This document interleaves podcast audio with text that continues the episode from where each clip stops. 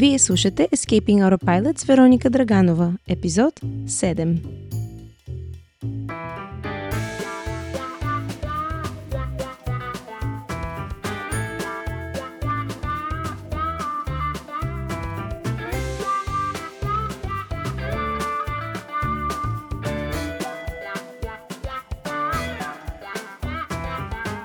Привет, мили хора! Толкова се радвам, че отново сме заедно.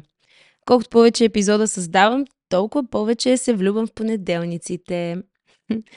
За мен е огромна привилегия да имам тези минути от забързания ви живот и когато чуя обратна връзка за подкаста, направо умирам от кеф. Ако все още не си, приканвам те да оставиш коментар и да дадеш оценка на подкаста. За мен това ще значи страшно много. Интересното е, че досега съм чувала само единствено позитивни коментари в отношение на материала, който създавам. Аз от самото начало се бях подготвила за критика. И не само градивна, а и критика тип «Де станах с дупето напред и сега ще се го изкарам на теб». Като казвам, че се бях подготвила, не се шегувам. Още преди да пусна първи епизод, вече бях изрепетирала в ума си как ще реагирам, когато неизбежно получа негативен коментар от някой, който не оценява това, което правя с толкова желание и ентусиазъм и в което влагам неимоверно много време, труд и усилия. И се подготвях, защото не можех да позволя на хорското мнение да афектира моята мотивация, дисциплина или вяра в това, което правя. Разбира се, всички са свободни да мислят и говорят каквото искат, но всеки иска да бъде оценен позитивно и когато не е така, се да мотивира малко или много.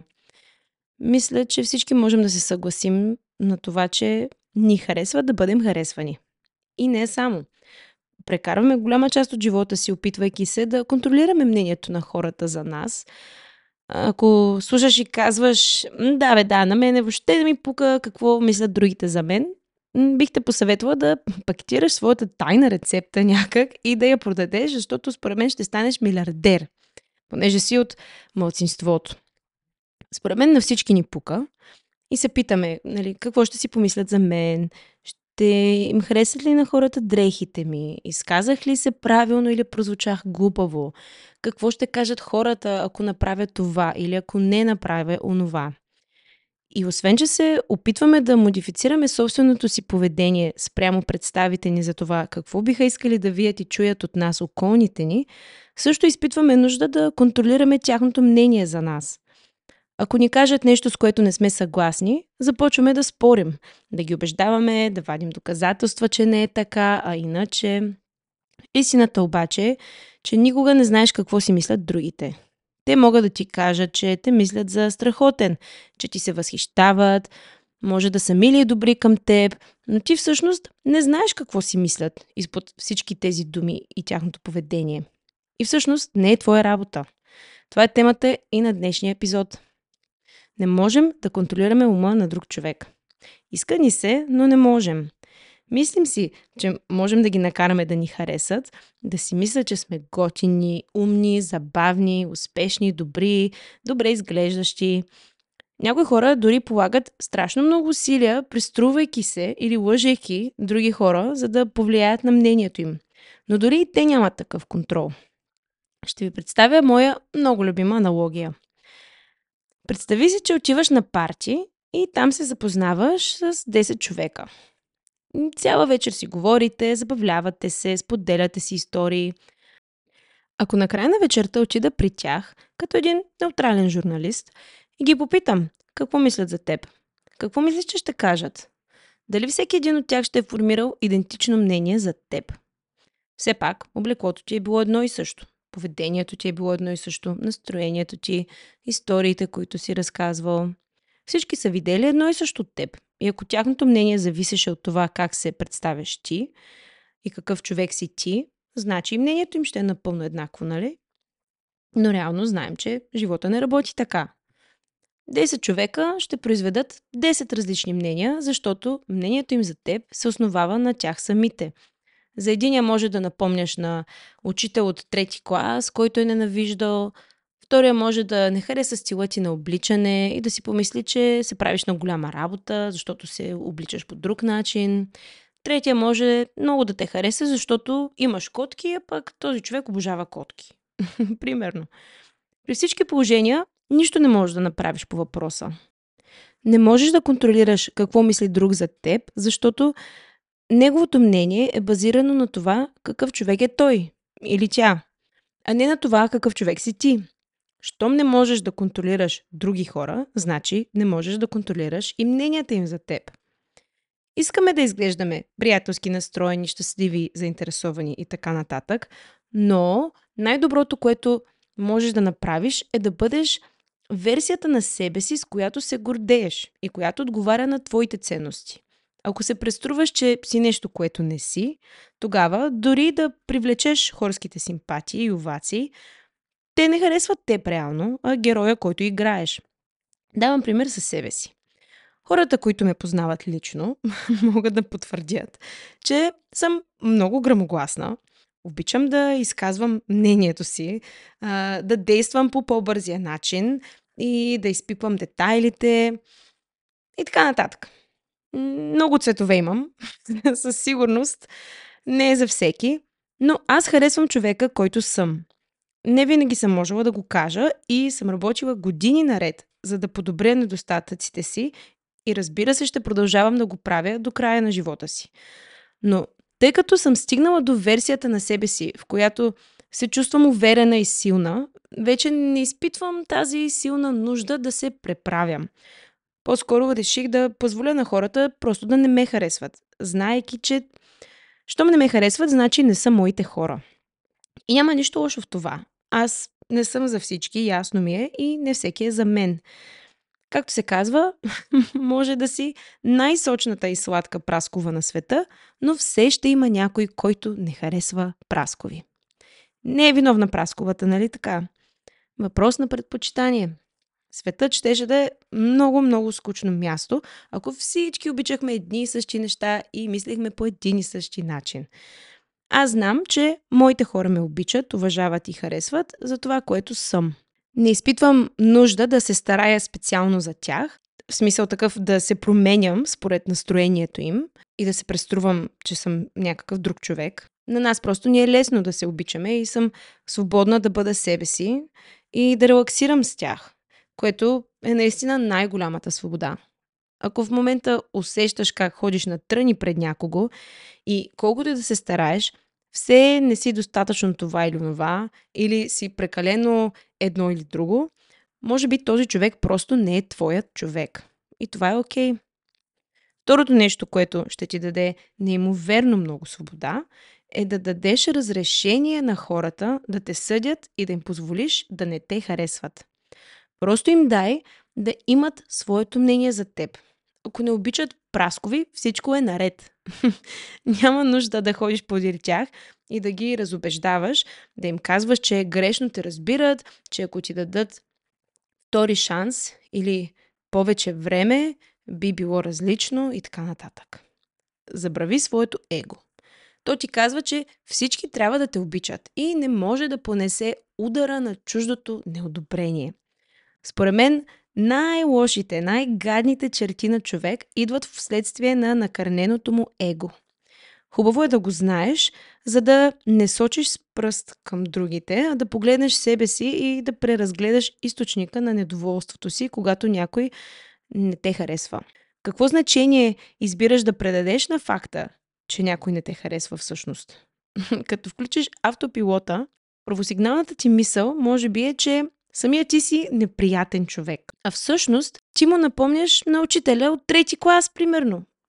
Нещо, което е нямало как да знаеш или да предвидиш, или да предотвратиш. А може и да проявиш малко разбиране.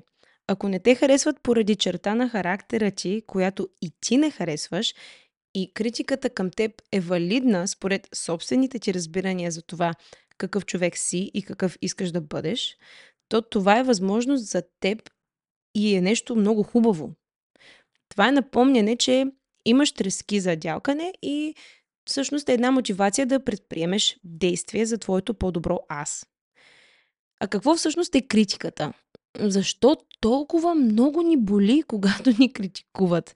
Тя е просто едно мнение на друг човек, което съответно не ни харесва. Нали? Критиката сама по себе си не е болезнена, неутрална е. Какво значение и придаваме, решава дали ще ни събори или ще ни издигне. Може и нищо да не се случи. Ако наистина ни афектира дълбоко, това значи, че намираме истина в нея. Примерно, ако някой дойде при мен и ми каже, че кучето ми е много непослушно и съм ужасен стопанин, защото съм се справила много зле с дресирането му, аз няма да се засегна въобще. Аз нямам куче. Съответно, няма никаква част от мен, която вярва в достоверността на тези негативни думи и съответно те нямат влияние над емоциите ми или мнението ми за самата мен. Когато някой дойде обаче и ми каже, че котаракът ми, Майло, е станал доста пукав, тогава вече започвам да се наежвам. До някъде, защото самата аз виждам, че е загладил малко косама, но също така вярвам за себе си, че съм добър и грижовен стопанин и ще направя това, което добрите и грижовни стопани правят. Ще извлека достатъчно от коментара, че да се посъветвам с ветеринари и ще приема думите като полезно напомняне да бъда по-внимателна, ако се установи, че наистина го прехранвам. А защо е толкова важно да изберем съзнателно как да възприемам хорското мнение по начин, който ни кара да се чувстваме по-малко от това, което всъщност сме? Защо е важно да го направим? Ако имаш предприемачески дух, което много от вас, слушащи този подкаст, имат, или просто искаш да споделиш своето мнение пред публика, дали тя е от 5 човека, 500 или 5000 или 5 милиона, трябва да умееш да се справиш психически с критиката. Трябва да се научиш да извличаш най-доброто от нея, т.е. градивната част. Това не означава да слушаш избирателно. Нали? Това би било много лесно. Не.